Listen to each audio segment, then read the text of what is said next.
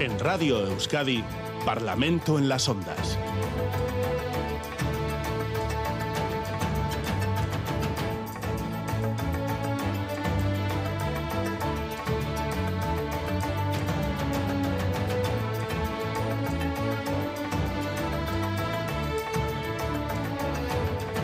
Comenzamos una nueva edición del Parlamento Las Ondas aquí en Radio Euskadi. Vamos a saludar a nuestros parlamentarios y parlamentarias. Empezamos por el PNV con Aitor Urrutia en Gasteiz, Egunon. Egunon. En los estudios de Bilbao, EH Bildu, Iker Casanova. ¿Qué tal, Egunon? Caixo, Egunon. En Gasteiz, PSE, Gloria Sánchez, Egunon. Egunon, buenos días. Aquí en Bilbao, el Carrequín Podemos IU con Isa González, Egunon. Egunon. Y en Vitoria Gasteiz, Pepe Ciudadanos con Carmelo Barrio, Egunon. Hola, Egunon. Pues vamos a entrar ya de lleno en los temas porque tenemos eh, mucha tela que cortar, como quien dice. Eh, el Tribunal Superior de Justicia del País Vasco ha determinado esta semana que la Administración Pública no puede exigir el euskera en la OPE para cuidadores en la Fundación ULIASPI, es un organismo autónomo de la Diputación de Guipúzcoa de atención a personas discapacitadas psíquicas.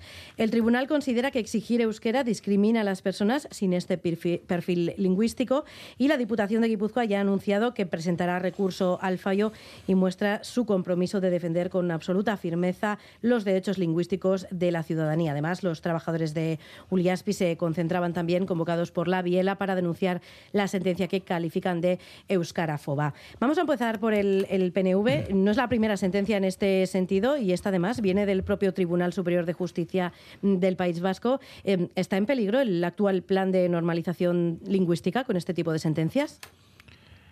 Hombre, yo creo que no, en peligro, en peligro no, pero últimamente sí que se está se está observando que bueno, pues ha habido varias sentencias que nosotros eh, consideramos pues absolutamente desafortunadas y con las que mostramos nuestro nuestro desacuerdo, ¿no? Y estoy de acuerdo en, en, mantener, tal y como se decía desde la Diputación de Guipúzcoa, eh, una firmeza absoluta en esto porque eh, una vez más eh, hay que recordar que aquí eh, lo que lo que está en juego son los derechos lingüísticos de, de, los de los vascos derechos que que no son derechos que se están reivindicando, sino que son derechos consagrados y establecidos desde hace eh, 40 años con la ley de, la, normalización del, del, uso del euskera. Hay quien está queriendo contraponer eh, esos derechos lingüísticos con el derecho a poder acceder eh, a un empleo público. A mí el debate me parece hasta intelectualmente desafortunado porque convendría, convendría eh, convendría responder a una, a una, pregunta y es quién está al servicio de quién. ¿Los ciudadanos al servicio de la administración o la administración al servicio de los ciudadanos? Esto que es una pregunta retórica y de Pepito Grillo, pues parece que, que, es lo que, lo que se está queriendo eh, discutir, porque entiendo yo que convendremos que es la Administración la que está al servicio de los ciudadanos y los ciudadanos tienen esos derechos eh, lingüísticos reconocidos y por lo tanto, por lo tanto habrá que eh, habrá que tener trabajadores de empleo público que puedan responder a las necesidades y a los, a los derechos de, de, a los derechos lingüísticos de los ciudadanos. Y por último, bueno, pues creo que, en, como digo, en los últimos eh, tiempos se aprecia una, una cierta tendencia de este tipo de, de, de, de sentencias y, Dos minutos. Y, sí, y bueno, pues eh, tal como ha dicho eh, nuestro portavoz en el Congreso de los Diputados, Hitor Esteban, y también he escuchado algo parecido al Endacari en esta, a la entrada de este programa, pues, eh, hombre, pues hay una, una especie de voluntad deliberada de, de, de quebrar el, el, el, autogobierno, ¿no? Porque se rompen garantías para mantener lo que es eh, una parte importante de nuestra identidad como sociedad. Uh -huh. Y, y también lo dije en alguna otra comparecencia en el Parlamento, en las ondas, tengo la impresión de que el Poder Judicial se está inmiscuyendo en la capacidad de organización y de autoorganización de las administraciones públicas. Y creo que eso, independientemente de consideraciones políticas sobre la cuestión, es una cosa sobre la que tendríamos que poner pie en pared. Iker Casanova. Pues desde luego a Escalería Bildu esta sentencia le parece muy grave por diferentes razones. ¿no? En primer lugar, porque no es algo aislado, mm, sino que se enmarca dentro de una serie de sentencias en la misma dirección que se vienen produciendo en los últimos tiempos, que a su vez yo creo que se enmarcan clarísimamente en una campaña en contra del euskera, que está, bueno, euskera y el catalán y de todas las lenguas del Estado que no son el castellano, por, que empezó en la extrema derecha y que por razones que todavía no entiendo muy bien se han sumado algunos otros sectores políticos y sindicales, pero que desde luego ha tenido mucho eco en la judicatura vasca que con entusiasmo se está dedicando a cercenar los derechos eh, lingüísticos de la ciudadanía mediante este tipo de sentencias. ¿no? Es muy grave, eh, digamos, porque es una serie de sentencias, es grave además porque es el Tribunal Superior de Justicia y es grave por la argumentación que da, que como decía el señor Urrutia, en algún momento roza lo kafkiano, ¿no? porque poco menos que reivindica el derecho a ser funcionario y evidentemente todo el mundo tiene derecho a ser funcionario si reúne los requisitos que se requieren para ser funcionario. Ni yo puedo ser profesor de música sin saber solfeo, ni ser bombero sin saber nadar, ni atender a la ciudadanía sin saber una de las dos lenguas oficiales que garantice el derecho de todos los ciudadanos de este país a ser atendidos por la Administración en la lengua que estimen oportuno. Y si tenemos que estar a estas alturas del siglo XXI reivindicando lo obvio y entendiendo que los tribunales están actuando desde una posición absolutamente ideológica y euscarófoba, pues creo que sí estamos ante un clarísimo retroceso que nos obliga a poner pie en pared y articular una estrategia efectiva de defensa. Es verdad que el euskera tiene otros problemas, desde luego no es este el único, y el, problema es más complejo y tenemos que apostar por una nueva política lingüística del siglo XXI que se adapte a la realidad mediática, a la globalización, a un montón de factores, pero desde luego lo que no podemos entender es que en aspectos donde ya estaban consolidados una serie de derechos se retroceda, ¿no? y en ese sentido Euskal Herria Bildu eh, ha presentado ya una proposición no de ley ayer mismo en el Parlamento Vasco pidiendo que se rechace esta sentencia y pidiendo además que se articulen mecanismos para devolver eh, al Parlamento como legítimo representante de la ciudadanía la capacidad de determinar normativamente eh, los requisitos que se plantean a la hora de hacer a un, puesto. Repito, el euskera eh, se puede adquirir, de hecho, y en esta sentencia ya ha habido gente afectada que lo ha eh, puesto sobre la mesa, hay gente que ha trabajado para obtener un perfil y que ha sacado esa oposición y que ahora se ha visto afectada, pero en definitiva todo el mundo puede hacer al euskera. Hay que trabajar para que toda la sociedad tenga acceso al euskera desde la educación y desde luego mm, hay que trabajar para que la Administración pueda garantizar a todos los ciudadanos y ciudadanas el derecho a ser atendidos en euskera. Pese, Gloria Sánchez. Sí, yo eh, creo que no podemos olvidar que eh, se exigía el euskera al 94% de las plazas ofertadas, cuando los índices sociolingüísticos de obligado cumplimiento que rigen todas las normativas sobre el euskera desde hace décadas situaban el objetivo eh, para los funcionarios de la Diputación de Guipúzcoa en un 65%, y eso es importante.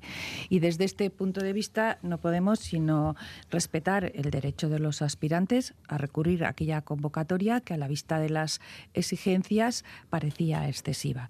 Y a partir de ahí los socialistas eh, llevamos tiempo abogando por una aplicación razonable de los perfiles lingüísticos. Tenemos en fase de elaboración el decreto de normalización del, del uso del euskera en el sector público y una de las cuestiones en las que estamos incidiendo precisamente es que todos los requisitos se ajusten a los correspondientes índices sociolingüísticos de obligado cumplimiento, porque eh, es, eh, es, decir, atender las diferentes realidades sociolingüísticas del país, porque no es lo mismo Hernani que La Guardia, por ejemplo, y dar margen a cada institución, a cada ayuntamiento, eh, para que dentro de unos lípides se puedan ajustar a los perfiles en las bolsas de, trabajo.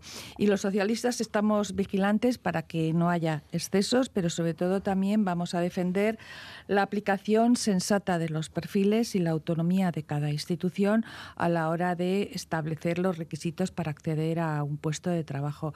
Y hay que tener en cuenta que el decreto actual es un decreto de 1997 y requería una revisión y una adaptación a las nuevas circunstancias eh, sociales. Por eso los socialistas vascos eh, creemos importante adecuar la exigencia del euskera a cada puesto y a la realidad lingüística de la zona donde se vaya a trabajar. Eso lo defendimos ya en las anteriores elecciones y los que estamos eh, eh, eh, defendiendo los perfiles asimétricos dentro de todo este proceso de revisión del decreto. Isa González, el Carrequín Podemos IU. Bueno, pues cada sentencia del Tribunal Superior de Justicia viene a mover unos cimientos que parecía que, que eran muy sólidos, pero que no lo son tanto.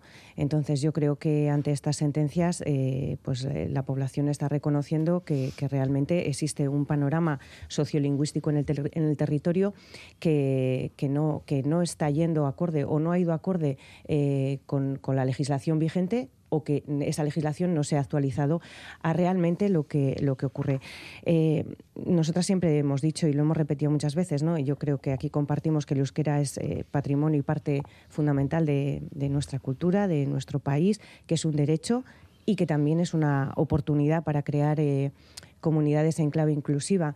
Yo, mi caso particular, soy trabajadora de la función pública, soy Euskaldun Berry, eh, he tenido la oportunidad de aprender euskera. La administración me ha facilitado eh, tiempo para, para, aprender euskera y poder atender a las usuarias de la administración pública en euskera. Conmigo hay compañeras que por los años que tienen eh, no han podido sacar el perfil, pero también tienen capacidad para, para, para, atender en euskera, aunque no pueden certificar que tienen ese perfil. Y eso es una realidad, y eso es una realidad en la Administración que no, que no podemos olvidar. Eh, estamos hablando de dos derechos. Eh, es verdad que es el derecho... Eh, el derecho a poder eh, trabajar en la función pública, pero también el derecho que tiene la ciudadanía a relacionarse eh, en euskera con la Administración. Tenemos que buscar consensos más que, más que conflictos porque además si, si, metemos el euskera, si le utilizamos como un arma arrojadiza, vamos a perder todas, va a perder la sociedad, van a, vamos a perder las euskaldunes y sobre todo, sobre todo va a perder el euskera. Pues vamos a pasar a Carmelo Barrio para cerrar esta primera ronda. Sí, eh, pues algunos hablaban de que hay que hacer una reflexión. Yo creo que, que, los que tienen que hacer una reflexión hoy son algunas de las administraciones, el gobierno vasco, la Diputación de, de en este caso, porque hay muchos reveses judiciales, ¿no? Mucha, eh, desde luego, en los últimos tiempos, en los últimos años, estamos viendo como, como muchas de las actuaciones públicas de las diferentes administraciones se están viendo analizadas y neutralizadas por las actuaciones judiciales que lo que hacen es aplicar las leyes, ¿no? En este caso, lo que hay que hacer con esta sentencia es cumplirla, es, respetar la sentencia y desde luego yo creo que está muy bien además eh, fundamentada y muy bien justificada. ¿no? ya se hablaba que la desproporción de exigir el euskera al 94% de las plazas, pues no es ni realista ni es equilibrado. Y haya, haya puesto el acento, eh, el tribunal haya puesto el acento en ese desequilibrio en relación con de que de las 34 plazas, 32 tenían el requisito obligatorio de saber euskera, pues no era, eh, desde luego, no era eh, proporcional, no era realista, eh, no era equilibrado en relación con este tema. Así que yo creo que hay que hacer ese el análisis objetivo de las cuestiones. ¿no?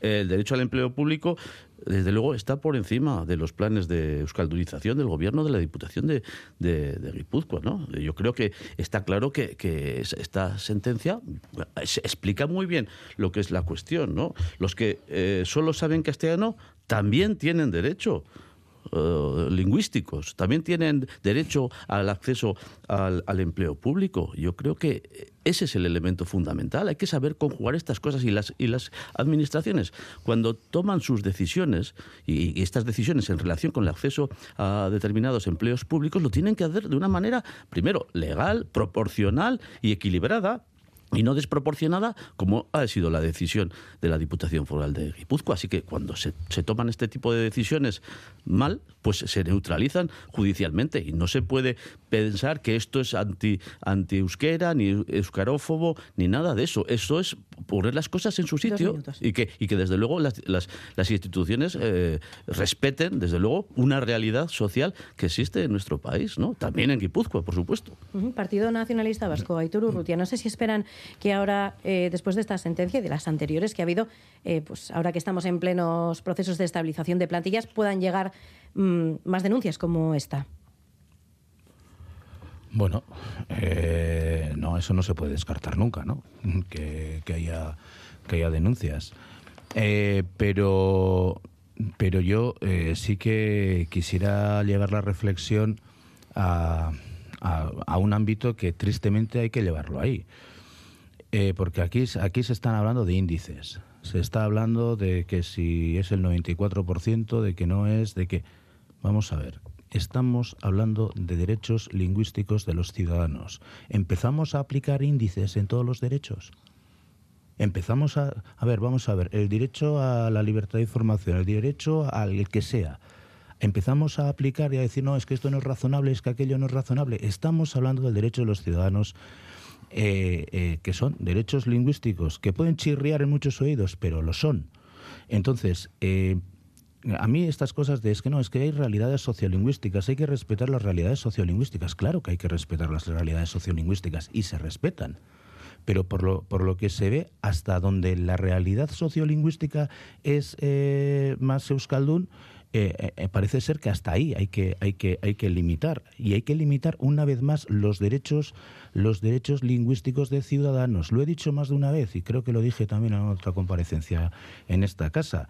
Eh, tienen, al final, los derechos lingüísticos tienen los mismos, por mucho que las realidades sociolingüísticas sean diferentes, en Ondarribía que en Ribabellosa, en Musquis que en Ollón, en Deva que en Baños de Ebro los derechos, los derechos de los vascos reconocidos en las leyes, concretamente en la ley de normalización de la euskera, es, son los mismos. Por lo tanto, eh, creo que deberíamos de, poner el foco en ese, en ese aspecto, ¿no?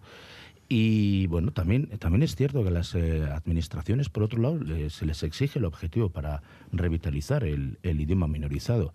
Y yo creo que es esto de que los que saben castellano también tienen derecho al acceso público, por supuesto, pero ¿quién duda eso? Pues eso Pero ¿quién pone en duda eso? Si es que eso no está en duda, eso es realmente realmente es no, no, tener mucho mucho argumento para, para darnos cuenta de que de que en, en este aspecto en este aspecto garantizando el derecho al acceso de, al empleo público de todos los ciudadanos evidentemente creo que ha sido Iker Casanova el que lo ha dicho, pues yo no puedo, eh, yo no puedo ser bombero sin saber nadar, efectivamente. Y por lo tanto, en base a, esa, a esa pregunta que he puesto encima de la mesa y que yo reconozco que es retórica y de Pepito Grillo, de quién está al servicio de quién, creo que tenemos que garantizar que eh, desde el empleo público se garanticen los derechos, en este caso de familias y de eh, residentes, para poder ser atendidos en euskera. Iker Casanova, EH Bildu. Bueno, eh, una primera reflexión es que después de más de 40 años de sistema autonómico y de bueno, supuesta normalización, o por lo menos sí, legalización de, del euskera, pues no habría ninguna persona en este país menor de 45 años que no fuera euskaldún si se hubiera desde el sistema educativo atendido a esta realidad, ¿no? O, dicho de otra forma, si algunos partidos políticos no hubieran actuado activamente en contra de la euskaldunización desde la enseñanza, pues no habría ningún ciudadano que hubiera vivido en este país en los últimos años o se hubiera educado en este país en los últimos años que no tuviera el conocimiento adecuado del euskera para hacer este tipo de puestos. Es decir, algunos han generado primero problema para luego ahora generar un nuevo problema, ¿no? O, habría problema de gente que, problema entre comillas, de gente que viene fuera, pero ya Isa nos ha comentado su propio caso particular en el cual pues venir de fuera tampoco es ningún obstáculo si hay voluntad y la administración pone los medios para ello. ¿no? Por tanto, aquí se está generando un problema donde hasta ahora no había ningún problema y donde había un consenso sobre la necesidad de que la administración fuera pionera a la hora de mm, garantizar los derechos lingüísticos, a la hora de a sus, eh, a sus miembros, a la hora de mm, otorgar a la ciudadanía el derecho a ser atendidos en euskera y demás. Y esto yo creo que no es una casualidad, yo creo que es una campaña que, como decía antes, se enmarca ideológicamente dentro de una campaña del nacionalismo español que considera que el euskera y el catalán son lenguas de segunda categoría y que trata de invertir la realidad donde ha habido lenguas históricamente oprimidas, minorizadas y perseguidas, eh, trata de convertir casi en agresora a la lengua minorizada cuando se trata de hacer esfuerzos en su recuperación. ¿no? Y por tanto estamos ante un problema que creo que es grave, sobre todo porque tenemos una judicatura que es la que es, que responde a los intereses que responde y que mm, no creo que se vaya a quedar aquí. Por tanto, reitero la necesidad que ya propuso Mayalen Iriarte al Lendakari Urcullo en un pleno de control con motivo de una sentencia anterior, creo que en Baracaldo, de articular un pacto de país en defensa del euskera, tanto en el ámbito de la administración como en otros. ¿no? Y reitero que hemos presentado ya una propuesta no de ley en el Parlamento para su debate, pero desde luego entendemos que nos preocupa y creemos que como sociedad tenemos que dar una respuesta para evitar retrocesos eh, en una cuestión que es muy delicada y que tenemos eh, el euskera y la normalización lingüística en general en una situación también muy delicada y que por tanto no podemos admitir este tipo de retrocesos. Pese Gloria Sánchez. Sí, es que bueno, mm, yo creo que las, las normas hay que cumplirlas y esos índices no es que de repente se te, se te ocurran eh, ahí y están ahí. Es que ya hace décadas que la norma establecía unos topes y establece un 65% y desde el momento en que se sacan unas plazas por encima de ese índice, lógicamente es que eh, los ciudadanos afectados tienen todo el perfecto derecho de recurrir porque se han pasado los límites que marca la propia normativa vigente. Y eso es un hecho. Y desde luego... Eh, yo considero que si el 94% de las plazas eh, ofertadas eh, te exigen el uso del euskera, hombre, en ese caso yo creo que muchas posibilidades no se le están dando al que no sepa euskera, porque solo le queda un 6% de las plazas para poder eh, optar a las mismas. yo creo que, bueno, de todas formas, estamos trabajando en, en un nuevo decreto para avanzar y adaptarlo a las circunstancias eh, actuales. Y dentro de ese decreto se está, eh, se, está introduciendo eh, los perfiles asimétricos. Y hemos considerado eh, que, hay cosas que bueno que nos pueden gustar y otras que no nos pueden eh, gustar pero que desde luego eh, el derecho al, a, a, ser atendido en la lengua del euskera y los derechos lingüísticos también tienen que ser respetados pero también tienen que ser respetados los derechos laborales que son fundamentales y que deben de contemplar a toda la población vasca y a toda la realidad eh, de nuestro país, porque son dos derechos también perfectamente defendibles y tienen que ser perfectamente compatibles. Isa González, el Carrequín Podemos IU. Bueno, pues yo en esta intervención quiero destacar el, derecho, el derecho a conocer euskera, el derecho, el derecho que, tenemos también a saberlo y a aprenderlo. y desde ahí eh, o sea, desde ahí, desde, desde ese derecho, eh, desde luego desde mi espacio político, nosotros eh, siempre hemos apostado porque, porque eso se pueda garantizar desde lo público. nosotras sabemos que la normativa de perfiles lingüísticos tiene que saber conciliar esos, esos dos aspectos, ¿no? Por un lado, garantizar el derecho lingüístico de, la población en su relación con la Administración y sus servicios y, por otra parte, atender el, derecho general a, trabajar en la función pública que, comentaba anteriormente. ¿no? Eh, sabemos que el euskera necesita un apoyo eh, importantísimo de las instituciones, importantísimo de la población y, y, que como lengua oficial, pues también cualquier trabajadora pública en mayor o menor medida tiene que conocerlo. Nuestro compromiso eh, con el euskera es, claro y es firme. Nosotras llevamos tiempo apostando por su aprendizaje gratuito. Las administraciones deben proporcionar que sus empleadas puedan aprenderlo, pero también toda la población que lo desee y que bueno pues que el precio de los cursos o de las matrículas en los euskalteguis no sea un impedimento y mi grupo incluso lo ha llevado la última negociación presupuestaria pero no sale adelante y también eh, llevamos una, una, proposición no de ley al Parlamento eh, con la necesidad urgente de, actualizar el, el, marco normativo de los perfiles lingüísticos que salió adelante y bueno nos, nos alegra también saber que se está abordando esa reforma necesaria. Pepe Ciudadanos, Carmelo.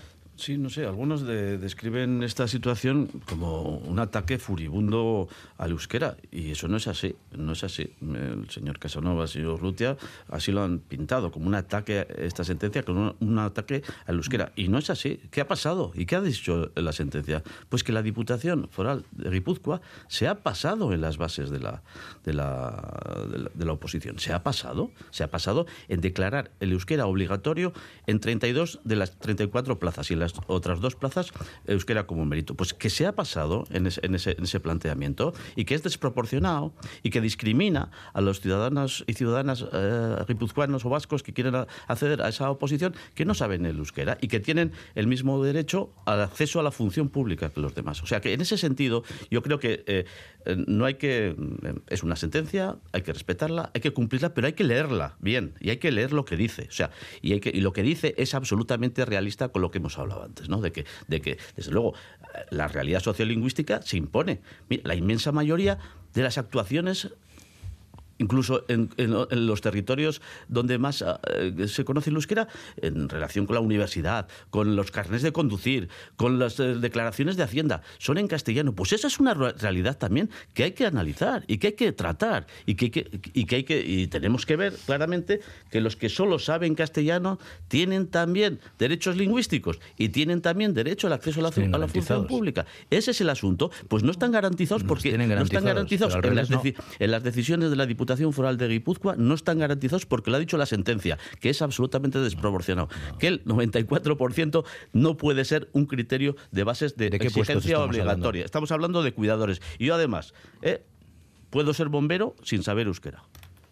No, pero no sin saber Y sin saber nadar, eso es. Y sin saber nada, no, sin, saber euskera sí, pero sin y saber euskera a personas mayores sin conocer su lengua, en la que pasa? Todas las personas, el 100% de las personas mayores saben euskera, no. No, pero ¿qué van a hablar el 92% en euskera y el 8% en castellano? Se han consumido ya Está muy claro lo que dice la sentencia, así que no exageréis.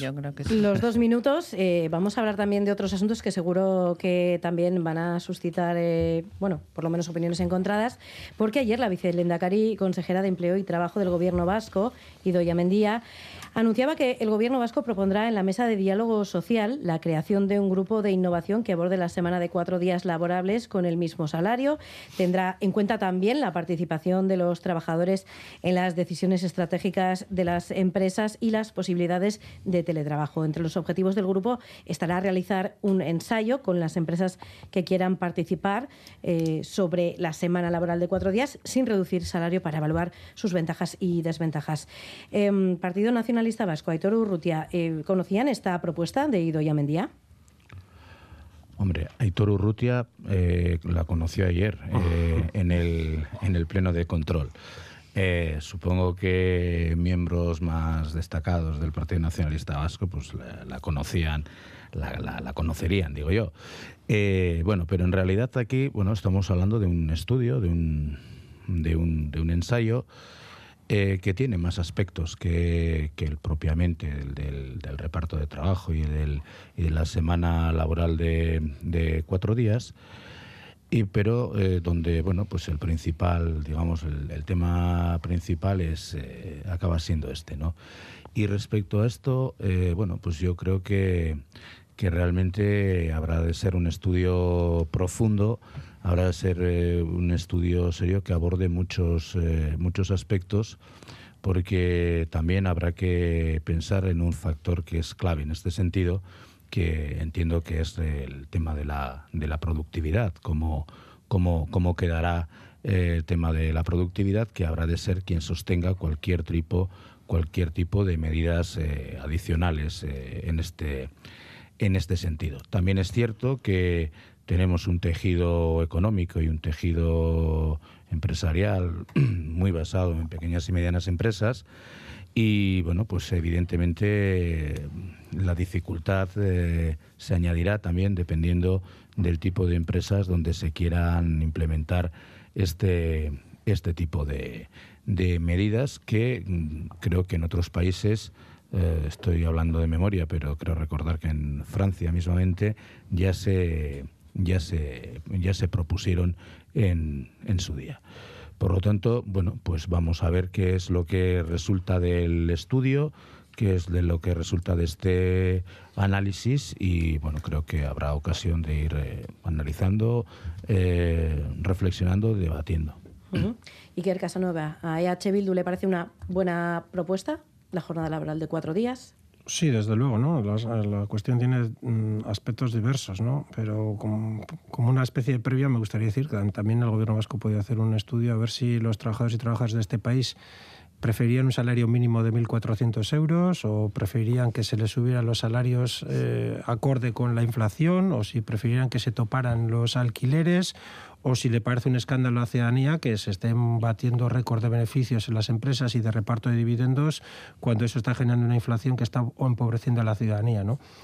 Porque es que a veces uno tiene la impresión de que vive un poco en un, o el gobierno por lo menos vive en, un mundo de realidades virtuales, ¿no? Y hemos eh, pasado semanas y meses incluso hablando del deterioro de Saquidecha, por ejemplo, esta misma semana hemos conocido que la industria vasca eh, por primera vez emplea menos de un 20% de los trabajadores, se nos cae el mito de Saquidecha, el potencial industrial de este país eh, está en declive y parece que algunos lo que hacen es sacar conejos de la chistera para, para, enfocar el debate, ¿no? Y ahora estamos hablando de esto que está bien, oye, lo pueden hacer, ¿eh? Otras veces el gobierno vasco dice, no, es que no es nuestra competencia, se ponen de perfil, ahora sí, ¿no? Pues bueno, pues que lo hagan, evidentemente. para empezar, bueno, la mesa de diálogo social es una mesa de diálogo social mutilada la cual la, la, mayoría de los trabajadores y trabajadoras no están representados porque los sindicatos mayoritarios no están y este gobierno no ha sido capaz de retomar las relaciones con los representantes de la mayoría sindical de este país, ¿no?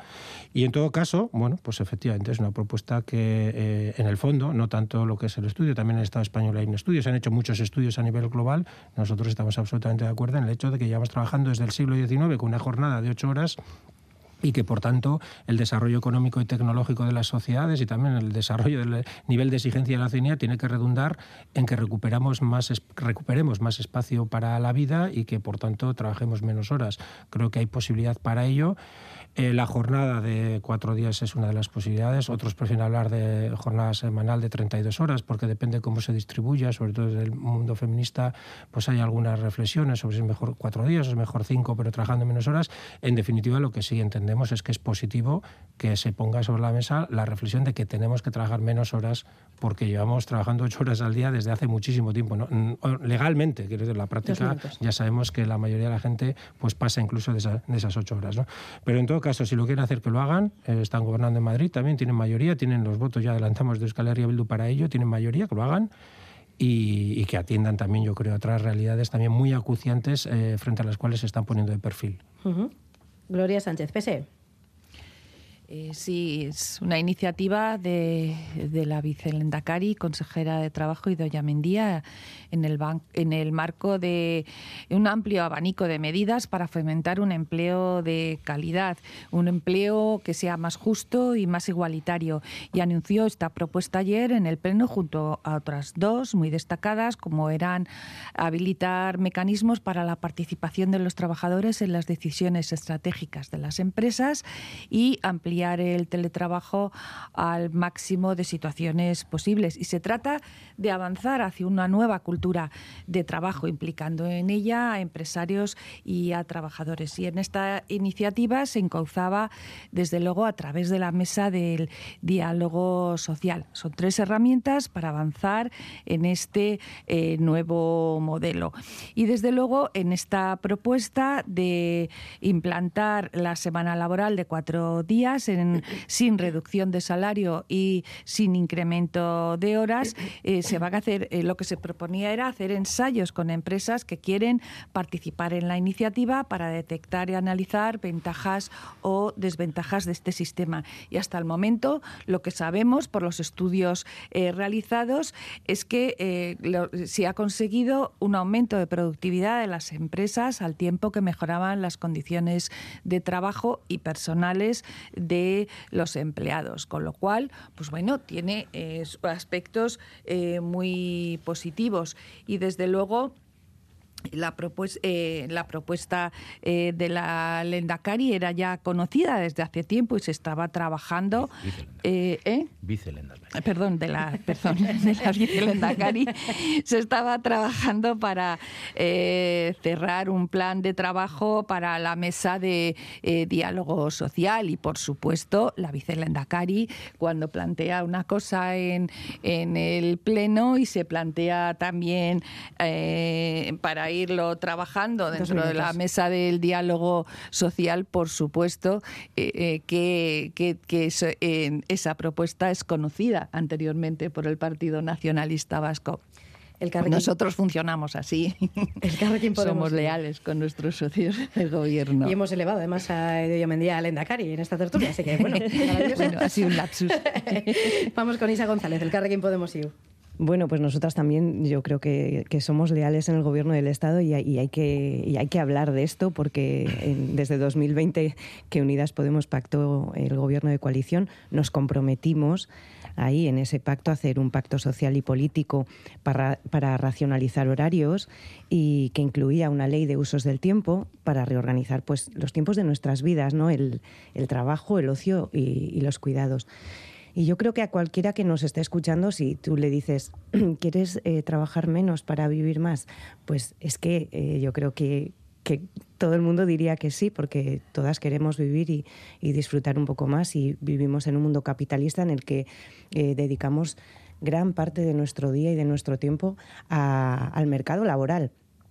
Y, y, no, eso no revierte en, en que vivamos mejor. Entonces, la reducción de la jornada laboral es seguramente la reivindicación feminista que mejor entronca además con la tradición obrera. Y además hay muchísimos estudios que dicen que se mejora, eh, hay mejores mejor productividad para las empresas, que se reduce además el absentismo, que incluso se reduce eh, los siniestros eh, laborales, los accidentes, porque además suelen ocurrir al final de la, de la jornada. Pero sobre todo, sobre todo, porque incide directamente en el reparto de, del, trabajo entre hombres y mujeres, el trabajo de cuidados.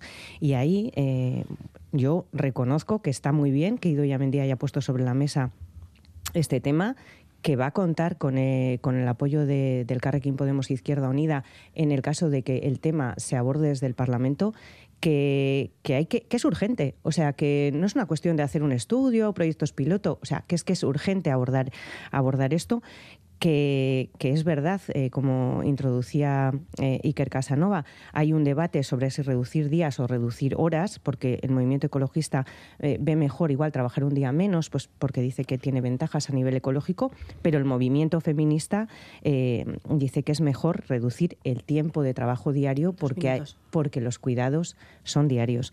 Y bueno, hablar de, la ley de usos del tiempo es hablar de horas extraordinarias es hablar del derecho a la desconexión y es sobre todo hablar de, la conciliación. ¿Qué le parece a usted, Carmelo Barrio, Pepe Ciudadanos? Bueno, pues lo que me parece a mí es que está la señora Mendía últimamente está muy imaginativa y muy locuaz en estos últimos días, ¿no?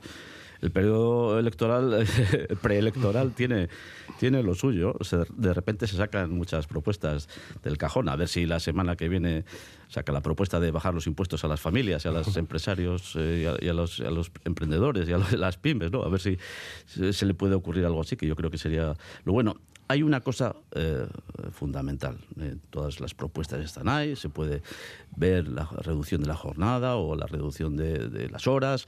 Eh, el concepto hoy va ligado también a que necesitamos productividad, ¿no? Y esa es, una cuestión que hay que analizar y lo dicen además los expertos. Hoy mismo lo, lo leía al presidente del, del, Consejo de Relaciones Laborales que decía que si somos más productivos se puede hacer un planteamiento de esas características, ¿no? Pero hay que hablarlo muy en serio. Y además todo esto tiene que formar parte de los acuerdos. Esto no tiene que ser cuestiones así unilaterales, eh, eh, de repente, en periodo preelectoral. Todo esto tiene que formar parte de, los acuerdos entre las instituciones, entre los agentes económicos, los agentes sociales, en un clima de, bueno, de, acuerdo y de búsqueda de, consensos y de necesidades, ¿no? Y de conectar con eso, porque es que si no, no tiene sentido, ¿no? Esas cuestiones. Por eso mismo hay que madurar antes eh, los, esos elementos. Y algunos dicen que no estamos en periodo de hacer esas, esos experimentos, ¿no? Por el periodo de crisis que vivimos o por los periodos de incertidumbres económicas en los que vivimos, ¿no? en este país y, lógicamente, primero habrá que pensar en, cómo arreglar algunos de los otros problemas que tenemos en el terreno de la industrialización, del, del empleo, etcétera, etcétera. Hoy, precisamente, también el señor Tomás Arrieta, el presidente del Consejo de Relaciones Laborales, decía que, no es el mejor momento para implementar medidas de este tipo, teniendo en cuenta que estamos en una situación complicada de alta eh, inflación eh, el que vivimos en este momento eh, esta sociedad. Lo ha dicho, lo ha dicho. O sea, quiere decir que yo creo que hay elementos interesantes de, análisis sobre esta cuestión, pero lógicamente tiene que haber un planteamiento de acuerdo inicial. Y eso no se ha buscado, no se ha madurado. Se ha sacado la propuesta del cajón, pero sin haberla madurado antes en todos los ámbitos. Parece que el PNV lo sabría o no lo sabría, no sé, pero parece que son cuestiones unilaterales. Y el gobierno, igual que lo de, que lo de la fiesta del, del 8 de marzo, últimamente está sacando unilateralmente estas propuestas, estas ideas. No parecen ideas del gobierno, son las propuestas de la señora Mendía. Pues bueno, esto habría que madurarlo antes porque luego puede, puede encontrarse con la puerta cerrada o de organizaciones sindicales o de organizaciones empresariales, como en este caso. ¿no? Yo creo que hay que madurarlo y hay que ser menos electoralista. Enseguida hablaremos también del 8 de marzo. Eh, vamos con una segunda ronda para hablar de este asunto con Aitor ah. Urrutia. Eh, por cierto, sí que la designación, eh, perdón, lo diremos, Confebas sí que anunciaba a última hora de ayer que iba a votar en contra en, la mesa. habéis hablado de empresarios, queríamos dar mm. también ese dato. ahora sí, Aitor, adelante. Bueno, yo he empezado mi primera intervención diciendo que Aitor Urrutia se enteró ayer eh, pero seguro que no tengo ninguna duda al hilo de lo que ha dicho Gloria, no voy a ser que quede alguna duda de que, en fin, quien tendría que saberlo lo sabría en el Partido Nacionalista Vasco. Eh, eh, era Isa González la que hablaba de un principio que hablaba de trabajar menos para vivir más. Y bueno, pues así dicho de esta manera, creo que estaremos todos de acuerdo, pero sigo pensando que eh, eso hay que hacerlo posible. Y para hacerlo posible, eh, ya que Carmelo Barrio ha hablado de Tomás Arrieta, pues eh, yo estoy de acuerdo, ¿no? El factor de la productividad será un factor clave. A mí, por matizar dos cosas que ha dicho Carmelo Barrio, bueno, a mí no me cabe duda de que, de que la señora Mendiel, el conjunto del gobierno, eh, irán por la vía de los acuerdos como no podía ser de otra manera, Carmelo. Es decir, cuando esto, cuando esto va a la mesa de diálogo social, mm, por, muchas consideraciones que se digan de que está mutilada, bueno, hay algunos sindicatos que la tienen o que la quieren tener mutilada, pero la mesa de diálogo social funciona igualmente por ello. Eh, a mí no me cabe ninguna duda de que esto, eh, evidentemente, irá por la vía del acuerdo como no puede ser de, de otra manera. Y bueno, eh, se hablaba del momento. Hombre, ¿cuál es el buen momento para, para proponer las cosas? Yo creo que esto no tiene solamente una visión eh, cara al, al momento electoral o preelectoral en el que estamos también ahora, sino que creo que es una eh, creo que bueno es una propuesta con una visión a largo plazo. Otra cosa es si se está de acuerdo, si no se está de acuerdo, si habrá que matizarlo eh, en buena medida, pues teniendo en cuenta también que bueno, hay quien desde, desde el punto de vista del principio del que se hablaba de trabajar menos y vivir más, pues eh, prefiere reducir horas en vez de reducir días, etcétera, etcétera. Bueno, el debate puede ser amplio, puede ser extenso, pero yo creo que eh, evidentemente esto está hecho con una visión de a largo plazo de dar un, una, una transformación, un cambio. Eh, no creo que esté unido al momento electoral. Bueno, pues mm, no es por mal meter, ¿no? Pero ya a estas alturas del debate yo hasta empiezo a cuestionar que esto lo hayan debatido en el gobierno. Porque si Confebas, que en estos momentos ya ha dado plante, que es uno de los agentes de la mesa social, si, bueno, decía que es una, es una mesa mutilada, efectivamente, yo no puedo entrar a las razones de fondo, pero la realidad evidente es que los sindicatos que están presentes en esa mesa representan al 35% de los trabajadores y trabajadoras de este país, porque los demás no están. Entonces, es evidentemente un diálogo mutilado. si falta la mayoría sindical y la patronal ha dicho que no, pues ya me empiezo a cuestionar que hasta que han informado en el gobierno. Yo no entiendo. Que pueden estar o no pueden estar eh, es una cuestión, pero el hecho es que no están. Y es una cuestión de fondo que habría que debatir por qué no están, pero no están. Y por tanto pero porque no quieren estar. Pues, no quieren estar porque tienen sus razones para no estar, porque no eh, confían en las políticas del gobierno, en fin, porque adoptan otra estrategia sindical que, por cierto, los trabajadores de este país respaldan de forma crecientemente mayoritaria en las elecciones sindicales. Entonces, yo ya empiezo a dudar que esto se haya incluso debatido en el gobierno y empiezo a, bueno, a, priorizar la tesis de, bueno, pues del conejo de la chistera, ¿no? Porque, bueno, sacan ahora esto y, desde luego es muy cómodo porque es un debate que es muy interesante y no solo en términos eh, abstractos, creo que mm, afecta a nuestras vidas, ¿eh? al tiempo que vivimos y al tiempo que dedicamos a hacer otro tipo de cosas. Y claro, es un debate muy interesante, pero veo que en esta formulación eh, es hiperetéreo y remite a un futuro indefinido la posibilidad de que esto tenga algún tipo de plasmación real. Y mientras tanto, y mientras tanto, la gente no llega a fin de mes y el gobierno vasco se escuda en que no es su competencia intervenir en, determinados aspectos, cuanto esto tampoco lo es, pero sí articula un debate con los agentes sociales. ¿Por qué no está el gobierno vasco diciendo que 1.400 euros es el salario mínimo, mínimo, esencial para que los ciudadanos de este país puedan vivir justo por encima del umbral de la pobreza? ¿Por qué no lo hace? Y eso no es una abstracción de vamos a hacer un estudio a ver dentro de cinco años si bajamos la jornada. No, no, eso es un compromiso real.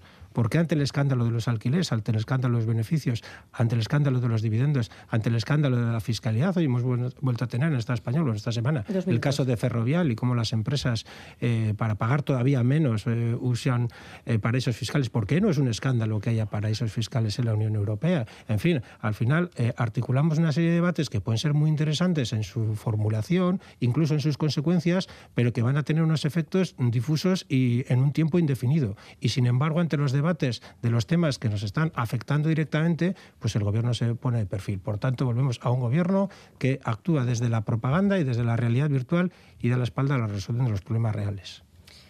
Eh, PSE, Gloria Sánchez.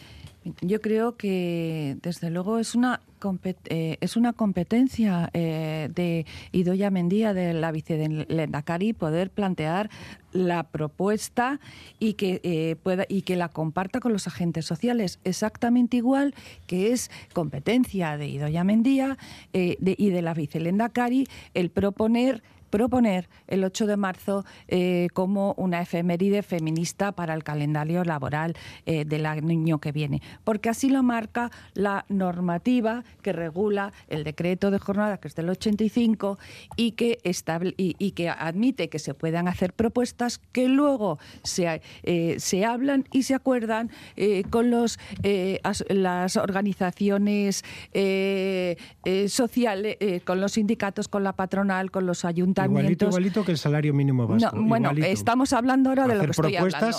no me, eh, ahora estoy hablando yo. es una propuesta del gobierno. Y luego, Confebas también ha hecho propuestas. Igual que Ido Yamendía ahora ha propuesto lo de la jornada eh, de, de, cuatro días, Confebas propuso hace un año crear un grupo para analizar el absentismo que era incómodo para los sindicatos. Y los sindicatos también propusieron crear grupos para hablar de una ley de participación institucional. Y esos dos grupos existen y eh, eh, fueron anunciadas eh, por Confebas y los sindicatos y ahora el Gobierno ha anunciado una propuesta que va a llevar a la mesa de diálogo social. Es que en su perfecto derecho está de proponerlo, igual que Confebas ha propuesto en su momento sus, sus ha hecho sus propuestas y los sindicatos han hecho sus propuestas y se va a llevar a la mesa de diálogo social y se votará y esperemos que cuenten con el apoyo de Confebas. Simplemente es, es una apuesta que tiene que ver con los derechos de los trabajadores, pero que sobre todo es una oportunidad para las empresas para hacerlas atractivas y que el talento no se fugue. Y nada más, es que no hay que verle eh, tres pies al gato, es que parece que eh, si la, eh, no, no qué es lo que se propone, si muchas, muchas veces dentro del debate político se, con, se, se mira a quién lo propone, ¿no? En su perfecto derecho está de plantearlo y luego esas propuestas se debaten, se hacen el, ensayo que se ha planteado, etcétera, etcétera. Y eso, eh, pues, eh, tiene su perfecto derecho de hacerlo la vicelenda Cari. El Carrequín Podemos IU, Isa González. Bueno, pues el Partido Socialista está en el gobierno español. Eh, está participando aquí del gobierno vasco. Yo creo que más allá de los anuncios lo que hay que hacer es ponerse manos a la obra porque realmente eh, frente a la ley de usos del tiempo, el que ha estado poniendo peros eh, a nivel estatal es el Partido Socialista. Desde el espacio de Unidas Podemos se ha llevado, eh, bueno, históricamente, desde que, desde que se creó este espacio, está en nuestra agenda, en nuestro programa electoral, regular los usos del tiempo.